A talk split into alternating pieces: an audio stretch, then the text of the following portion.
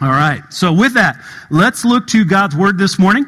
Uh, 1 Peter chapter 4, we're going to be looking at verses 1 to 11. God's word says this Since therefore Christ suffered in the flesh, arm yourselves with the same way of thinking, for whoever has suffered in the flesh has ceased from sin, so as to live for the rest of the time in the flesh, no longer for human passions, but for the will of God. For the time that is past suffices for doing what the Gentiles want to do, living in sensuality, passions, drunkenness, orgies, drinking parties, and lawless idolatry. With respect to this, they are surprised when you do not join them in the same flood of debauchery, and they malign you. But they will give an account to him who is ready to judge the living and the dead. For this is why the gospel was preached even to those who are dead, that though judged in the flesh, the way people are, they might live in the spirit the way God does. The end of all things is at hand. Therefore be self-controlled and sober-minded for the sake of your prayers. Above all, Keep loving one another earnestly, since love covers a multitude of sins. Show hospitality to one another without grumbling. As each has received a gift, use it to serve one another as good stewards of God's varied grace. Whoever speaks as one who speaks oracles of God, whoever serves as one who serves by the strength that God supplies, in order that in everything God may be glorified through Jesus Christ. To him belong glory and dominion forever and ever. Amen. This is the word of the Lord. Let us pray. Father, we do love you and we thank you for your grace and your mercy, and we thank you for Jesus Christ, our Lord and Savior. We worship him alone.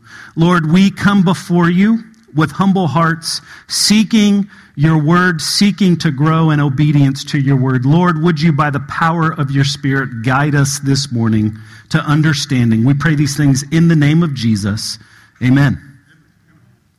All right, we got a lot of ground to cover in this passage this morning. The overarching theme that we're looking at is this. The title of our sermon is we're looking at marks of a healthy Christian. If you'll recall, uh, a few weeks back we did marks of a healthy church. Now we're looking personally in it. We're zeroing in on our hearts, marks of a healthy Christian, which brings us to our main idea uh, throughout this passage. The main idea is this. Striving towards Christ-like thinking leads to healthy Christian living. Striving towards Christ like thinking leads to healthy Christian living. Uh, Peter begins this passage, verses 1 and 2, and he says these things Since therefore Christ suffered in the flesh, arm yourselves. That word there, arm, is, is a military term. So we're thinking in that, in that manner. Arm yourselves with the same way of thinking, for whoever has suffered in the flesh has ceased from sin, so as to live for the rest of the time in the flesh, no longer for human passions, but for the will of God. Uh, Peter begins this section by calling us back to, I believe, verse 18 in chapter 3. Remember, we've hit on this a number of times in Peter. Whenever we see that word therefore, we're seeking to understand what it is there for because it's always pointing to something that was leading up to it previously. I believe the last part of chapter 3 is kind of a, an aside of Peter got off on a tangent and was talking about Noah and some different things. And actually, he's pointing us back now to verse 18, which is his proclamation of the gospel, where he says this. Hear these words in verse 18 For Christ suffered once for sins the righteous for the unrighteous, that he might bring us to God, being put to death in the flesh, but made alive in the Spirit. Peter is pointing us back to that key truth now, and now we're going to unlock what that means in this next passage, what it means to have a Christ like mind, what it means to be a healthy Christian. Because of what Jesus did, now we do this. We're transformed in this manner. Arm yourselves with the same way of thinking. That's what Peter's getting at. Have the mind of Christ. Peter says when we, when we suffer in the flesh, he uses an, an interesting phrase here. He says, when we suffer in the flesh, we cease from sin. That's interesting. Because if you're anything like me, you still struggle with sin. Anybody with me? Anybody here still a sinner? Yes. Okay. So it doesn't mean that we stop sinning. This isn't a verse that infers that we can obtain what we, what we believe is complete holiness in this present life, in our flesh, in the present time. But rather this, I believe Peter's calling us to this truth that we are no longer this, slaves to sin. You see, before Christ, we were slaves to sin. Okay? Sin infected every aspect of our lives, that, that we walked in our own ways. We walked in opposition to God. But in being reconciled by Christ and given the gift of His Holy Spirit that indwells us, we are no longer slaves to that way of life. We've been set free in Christ. And so, because of that, we, because of these truths now, we seek to look at what it means to be a healthy Christian. I love passages that are just very clear. Do this and don't do this. That's what Peter's getting at today. Does anybody with me? Does anybody like what's real clear? Don't do this, do this. Yes, please, give me that kind of instruction. So we're going to look at marks of a healthy Christian. We're going to look at four of those this morning as we work our way through this passage. What does it look like to have a healthy faith in Jesus? Number one, a mark of a healthy Christian is understanding our role in the world. Understanding our role in the world. We find ourselves in a unique time and role among those who are in, in unbelief, those who are non Christians, those who are not saved. It is the tension of being born again. We believe if you're a follower of Jesus, you've been born of the Spirit. You've been born again. You're a born again Christian but you're living in a world that largely rejects Jesus, that largely rejects his lordship. See, when we follow Jesus, we are saying that he is our Lord and Savior. What we, we're saying he's over us, he's our king, he's our authority, but the world rejects that truth. They don't claim Jesus as their Lord. And so, how do we live in this tension? Jesus clearly calls us back in the Gospels, he calls us to, the, to be this salt and light, which means that we must be in the world, okay, but he, he, he gives us some guidance in this. He cautions us. He says, but to not be of the world. Remember the phrase that Peter just, just used. He says, arm yourselves. Okay? It's, it's a military term. And so uh, I want to pull this out. We have this idea of retreat and advance in military, right? We retreat, we retreat or we advance. And so God's purpose for us when He commissions us to go and make disciples is not that we would retreat from the world, but that we would advance into the world. We would be advancing the kingdom of God. We would see people reconciled through the power of the gospel. And so, family, we don't retreat away, we don't hide away, but we're advancing God's agenda in reconciling sinful people by proclaiming the forgiveness of sins through Jesus Christ. Peter says this of our role in the world.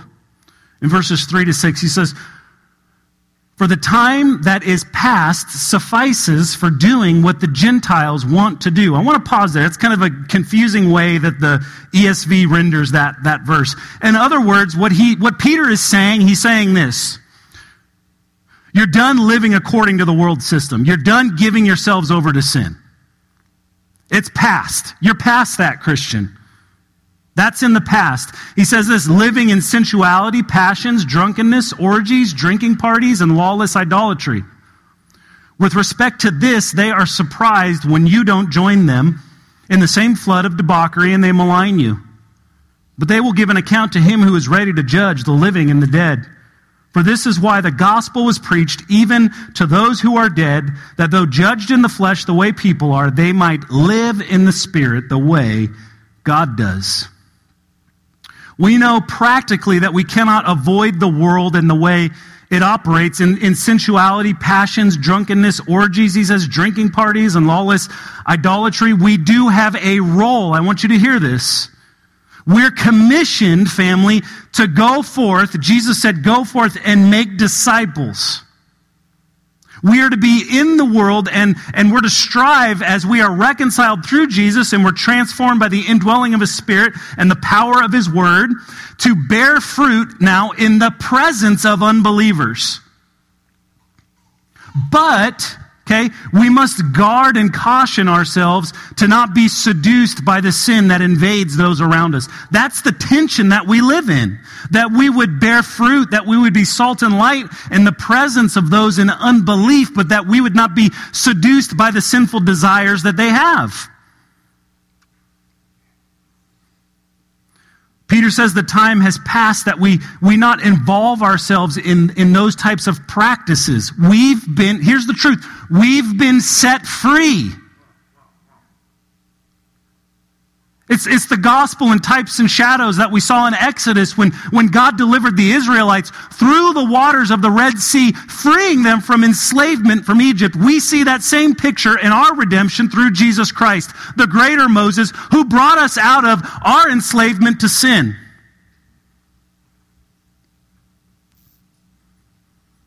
In other words, apart from Christ, we had no hope to combat sinful desires. But now we have, a, we have an escape in Jesus. We no longer have to give ourselves over to sin, but rather sin has been overcome by the power of the cross. And Peter now says this is what it's going to lead to. He says, our, our, Your lack of presence in participating now in sinful activity will lead to I believe, one or two responses from those in unbelief. The first one is going to be accusations against you. Here's an example You're a hypocrite. Here's another example. You just think you're better than me because you don't involve yourself. And, and here's the truth of that. If we're, if we're honest, we bring ourselves to the cross every week. If we're honest about our reconciliation in Christ, we have no room to think that we're better than anybody else because we have proclaimed this message when we place our faith and trust in Jesus. We say this, I'm not good enough. I need the work of another. I'm broken in my sinfulness. I need the perfection of Jesus to cover me. Peter said earlier, the righteous for the unrighteous. And so there's going to be accusations against you, which prove false because every single Christian should be humble. Or two, we have this, this is the hope. It will lead to questions about your conduct that lead to this gospel conversations. Hey, you used to be a rampant alcoholic, and now you go to church on Sundays and you go to meetings to help you work against your addiction. What happened to you? Let me tell you about my Savior, Jesus Christ, who saved me out of the pit of despair. Peter says this, interestingly enough, in verse 6. I think, it's, I think it's an example of an accusation. He says this For this is why the gospel was preached to those who are dead that though judged in the flesh the way people are, they might live in the spirit the way God does. What in the world is that talking about? Is it talking about preaching the gospel to the dead? No, I don't believe so. It's talking about people who have received the gospel. They've received the good news about Jesus Christ, but they have now died. Okay? And, a, and, an accusation from those in unbelief will be hey, you talk a lot about eternal life in Christ, but uh, that person died. What's with your message? It seems flawed. But Peter gives us an answer. Says that though, you see, here, here's the reality. We are still, we're in this tension of what I call the already but, but not yet. The kingdom has come in, but it's not been fully consummated. It'll be consummated upon the return of Jesus. And so we still live in this time frame where we're under the curse of death, okay? Uh, I think we feel this every time we get up in the morning and we crawl out of bed, okay? Things hurt and creak and pop that didn't hurt and creak and pop yesterday. Okay, my wife and I went out and we did some hiking in Bernheim Forest yesterday. It was beautiful. And we always bite off a little bit more than we can chew when we do that. We decided to do a five miler right at the end of the day. And we took the pathway that was kind of downhill at the beginning, but then at the end it was all uphill. And we needed to hurry a little bit. The sun was starting to set. And this morning when I woke up, things hurt that don't normally hurt. It's, it's the decay of my body. Okay? We're faced with the, the curse of sin in creation is death.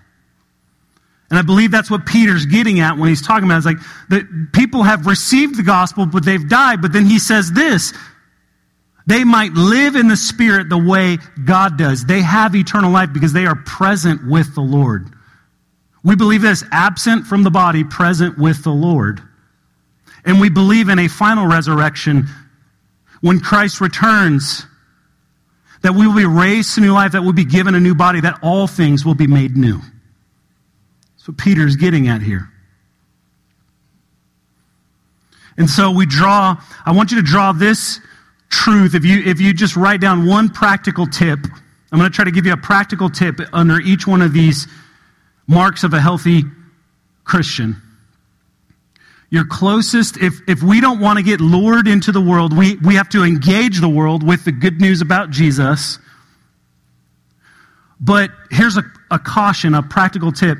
Your closest human relationships should be, must be Christians, must be followers of Jesus.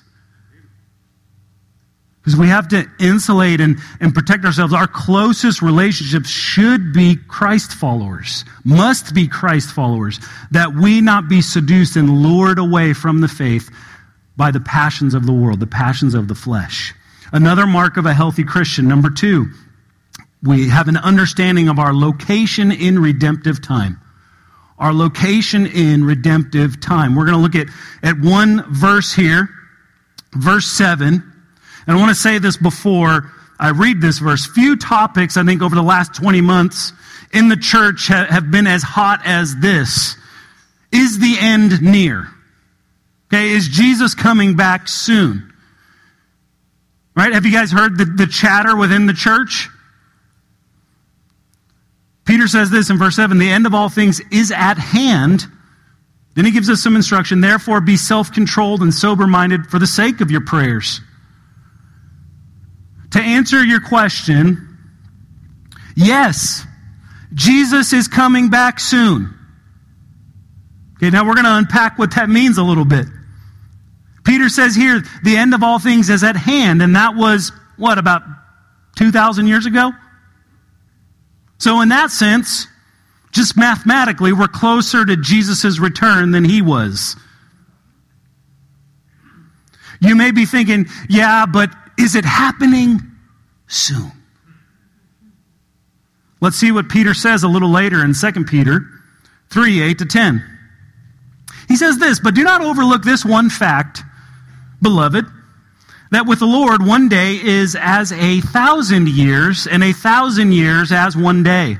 The Lord is not, this is good news right here. The Lord is not slow to fulfill his promise, as some count slowness. He says this, but is patient toward you not wishing that any should perish, but that all should reach repentance. Okay, but, but the verse now shifts. But the day of the Lord will come like a thief, and then the heavens will pass away with a roar, and the heavenly bodies will be burned up and dissolved, and the earth and the works that are done on it will be exposed. Back to our question. Yeah, but is it happening soon?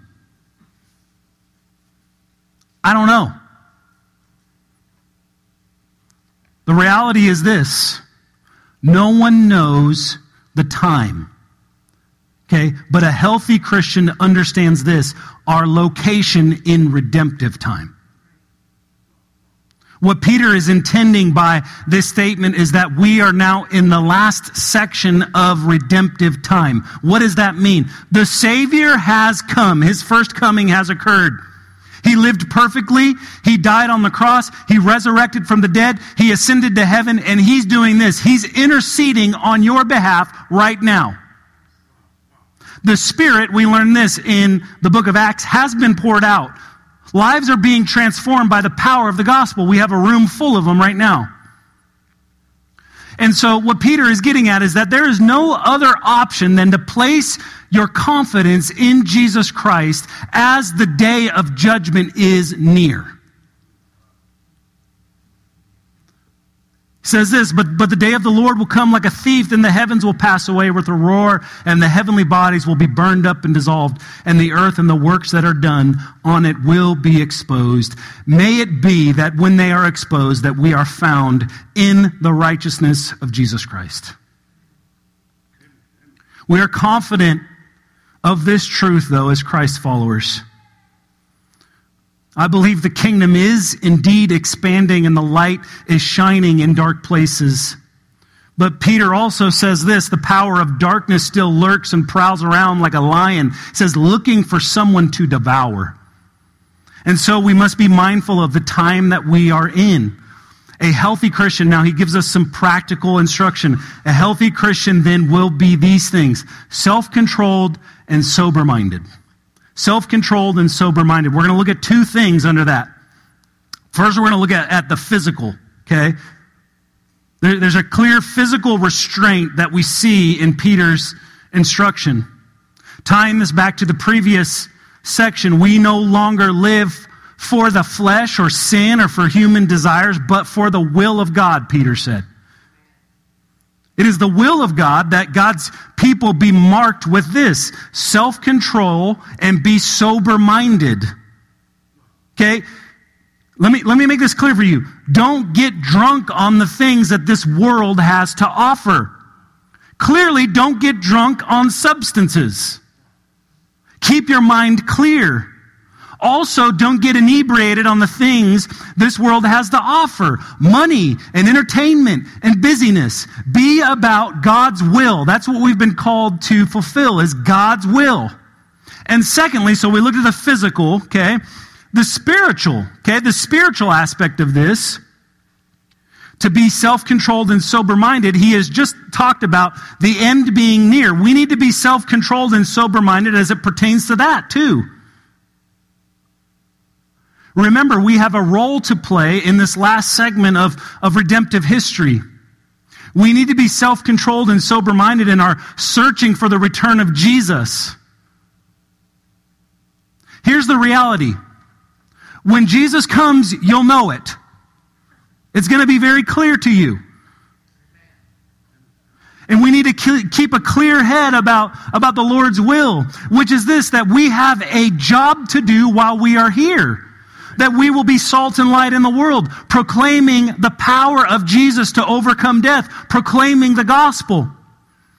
And Peter has just said that God is so patient that he is waiting for his people to receive the gospel before the return of Jesus.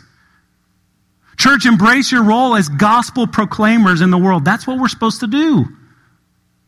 Okay, we don't sit around making charts and graphs and saying, well, I'm going to read this book because it says he might come back. No, be about the Lord's business. When we were hiking yesterday, I found myself looking down because there's a lot of leaves covering the pathway and there's roots and rocks. And so I'm watching to make sure I don't trip. And then I realized about a mile into my hike, I had only looked at the ground and I hadn't taken in and absorbed all the beautiful fall colors all around me. Okay, so what, it, what do we have to do? We gotta, we gotta keep our eyes peeled on the trail to make sure we don't trip, but also we gotta pick our eyes up every once in a while and look at the horizon. Okay, what do I mean by that? Okay, keep yourselves pure. Be, be sober minded. Be self controlled. Okay, stay on the path. But every once in a while, it's okay to, to look up on the horizon and say, Jesus, I know you're coming back. I know you're going to make all things new. I know I have a great hope in the midst of suffering that I'm in right now and the grief and the pain that I'm facing. And then I look back down on the path and make sure I'm not tripping and keep on going. And then I look up and I, I see the beauty of God's redemptive plan un- unveiling before my eyes. So here's a practical tip.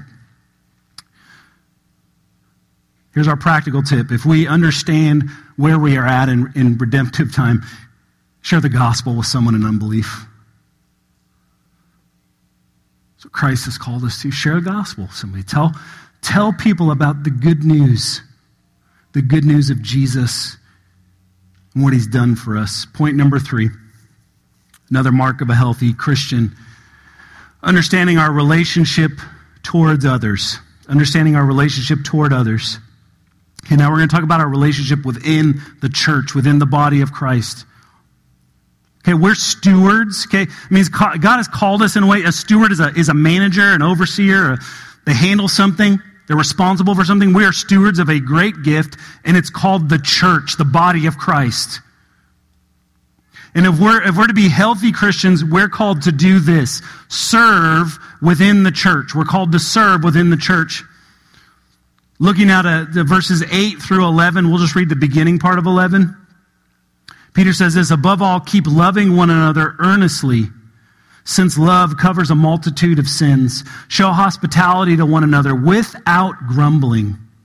As each has received a gift, use it to serve one another as good stewards of God's varied grace. Whoever speaks as one who speaks oracles of God, whoever serves as one who serves by the strength that God supplies, in order that in everything God may be glorified through Jesus Christ. This is the heart of our passage this morning. What does it look like to be a healthy Christian in the local church?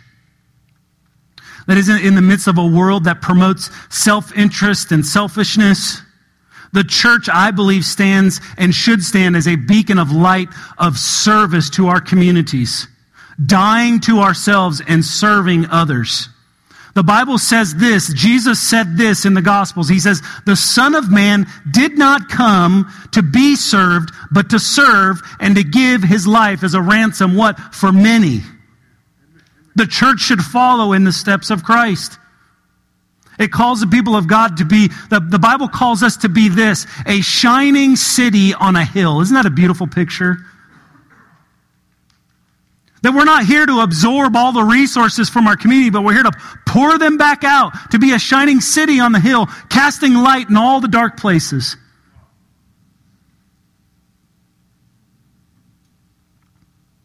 Our light will shine so bright, though, if we heed the instruction of God's word, if we, if we draw that in and live in light of it. Peter says this that we're to love one another earnestly. What does earnestly mean? Without wavering. He says it covers a multitude of sins. In other words, we're not looking for the fault in our brothers and sisters, but we're giving them the benefit of the doubt. We love them. And practically, I love this. We show each other hospitality. This always seems to be the heart of the gospel that since you've been reconciled with Jesus, I love this because I love food, get around the table and eat and hang out with each other. We provide for each other. We pray for one another. We have people over into our homes. Uh, just last Saturday, I was uh, one of our elders and, and, a widow in our church hosted all the other elders to come over, and they made us breakfast, and we sat around and we ate and we laughed and enjoyed each other's company. It was beautiful. And you know what? I didn't hear one person grumble. Not one person. There was joy that filled the room. I think that, that phrase, without grumbling, that's the key. Uh, the attitude of our heart reflects the heart of Christ. That's what we're striving towards. Without grumbling. Peter goes on. Now he talks about service within the church. We serve one another as God has given all of us gifts. Okay? This is what we believe that we've been filled with God's Holy Spirit and we've been imparted spiritual gifts, and those aren't for our uh, needs, therefore the needs of those around us, for us to serve others. We've been given a gift. Everybody who's a follower of Jesus has been given a gift to share in serving another person, serving the local church. A great mark of a healthy Christian is one who knows and understands their spiritual gifting and uses it. Okay? Paul says this in Romans 12, 4 to 8. He says, For as in one body we have many members, and the members do not all have the same function. Did you hear that? So we, though many, are one body in Christ and individually members one of another, having gifts that differ according to the grace given to us. He says this, let us use them. If prophecy in proportion to our faith, if service in, in our serving, the one who teaches in his teaching, the one who exhorts in his exhortation, the one who contributes in generosity, the one who leads with zeal, the one who does acts of mercy with cheerfulness. Okay, we are just like a human body. Okay, if you take my leg and you cut it off, other parts of my body have to then compensate for that thing that's no longer there, that's not being used. I got to get crutches, and so I got to use my arms to move around. It's the same thing when you are gifted in a way and you're not serving the body of Christ. We look like that human body that's not functioning correctly. We're like a body that's missing a leg or an arm. It's all of us together, united for one purpose, but all serving one Lord serving each other. What would happen if we all served being stewards of God's? It says varied grace. We're all different. That's the, the body of Christ is diverse. We don't all do the same thing. Thank goodness, because you imagine how silly the human body would look if it was just an eyeball? Okay, but we're all different. We all do different things. We steward those things. We were created, family, to serve. To serve each other, to love each other. Practically, we need your help. The church needs your help. What's a few ways that you could, you could serve? I'm going to, this is my shameless plug this morning. We need people to serve. We need kids' ministry helpers. We need people in nursery to hold babies and to love them. We need people to help us with technology, with, with audio and visual. We need guys to run sound. We need people to click through the slides on the screen. We, we have a, a, a gal in our church who probably 50 weeks out of the 52 sits up there in that dark room, and I know she's embarrassed because I'm calling her out right now. Cindy, we love you. We're so thankful for you that clicks through those slides for us every week. And we're so thankful for her because she allows us to sing without thinking. We can just look at the words on the screen. We need some other people to help in that area. We need people to help with sound. We need people on Wednesday nights. We have, I can say her name now. Kathy serves us every Wednesday night, making a meal for us. We share a fellowship meal, and she goes, she gets here. Nobody sees us. She gets here about noon on Wednesdays, and no one sees us. She comes in on Monday and cleans up the kitchen and gets it all ready. She spends hours and hours preparing that meal for us. We need people to help. Because we had a rule when I was growing up at Thanksgiving. When my mom cooked all day long, somebody else had to do the dishes. Did you guys have that rule in your house?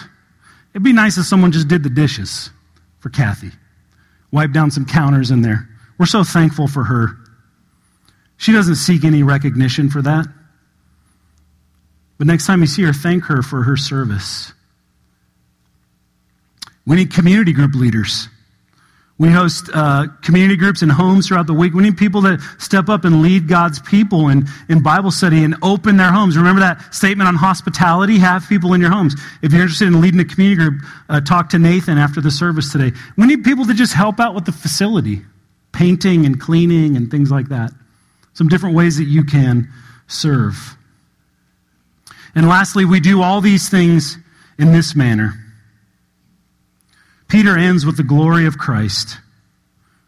We do all these things not for our glory, not for our recognition, but for the glory of Jesus. The last mark of a healthy Christian is this number four, understanding our purpose in Christ. Understanding our purpose in Christ. What is our purpose?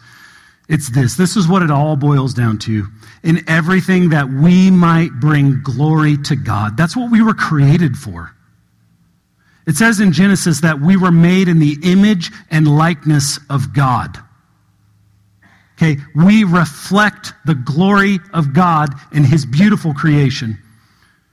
Peter says this at the, at the, end of verse 11. He says, In order that in everything God may be glorified through Jesus Christ, to him belong glory and dominion forever and ever. Amen. And so, family, it's all about him. It's all about Him. And so we focus our life in Christ. That is, as we focus on, on living as a healthy Christian, we do not lose sight of our purpose, which is to glorify Christ, to glorify God. We bring honor and glory to Jesus as we obey His word. Jesus said this If you love me, you will obey my commands. In all things that we do, okay, the ordinary and extraordinary, simply put, glorify Jesus. The reality is that most of life is ordinary, right? Most of life is the alarm clock going off. Fortunately, we got an extra hour of sleep this morning. The alarm clock going off, you get up, you put your shoes on, you get dressed, you eat some breakfast, you get in the car, you go to work, you get home, eat supper with your family. It's just ordinary, right? It's the everyday grind that you're not looking for the extraordinary ways to glorify God, but just in the ordinary, everyday things, you're seeking God, how do I glorify you in this? How do I glorify your name? And we may bring God much glory by obeying his commands in these places, in the workplace, through combating laziness and appearance of busyness that we may obey his commands through honesty, that we may obey his word by proclaiming it in our households to our families, talking about the glory of God in our waking and in our sleeping, in our eating and our recreating, in our difficulties and in our triumphs, that we're giving God glory in all those things. In all things, we strive to glorify God. This, indeed, I believe, is the greatest mark of a healthy Christian, that we glorify God in everything that we do, even in the ordinary. That we flee from the thought that any good or blessed thing comes from within, but rather that it comes from above. And so, as I invite the band to come forward, I want to conclude with this truth from Paul in the book of Romans. I love this section. Romans 11, 33 to 36. Paul says this. So beautiful. Oh, the depth of the riches and wisdom and knowledge of God. How unsearchable are his judgments and how inscrutable his ways. He says this, for who has known the mind of the Lord or who has been his counselor or who has given a gift to him that he might be repaid? he says this, memorize this verse right here. He says, for from him and through him and to him are all things. To him be glory forever. Amen. So be it. So that's the focus of our hearts as we conclude this morning that we would glorify God. We do that by following Him all of our days, by obeying His commands. One of the, the great things that we can give our life to is following Jesus. And so if you find yourself in this room and you are in unbelief and you find yourself purposeless in life, that you would seek after the Lord. Call upon his name this morning. Humble yourself before him and call upon him as Lord and Savior. Jesus will save you if you place your confidence in his finished work on the cross.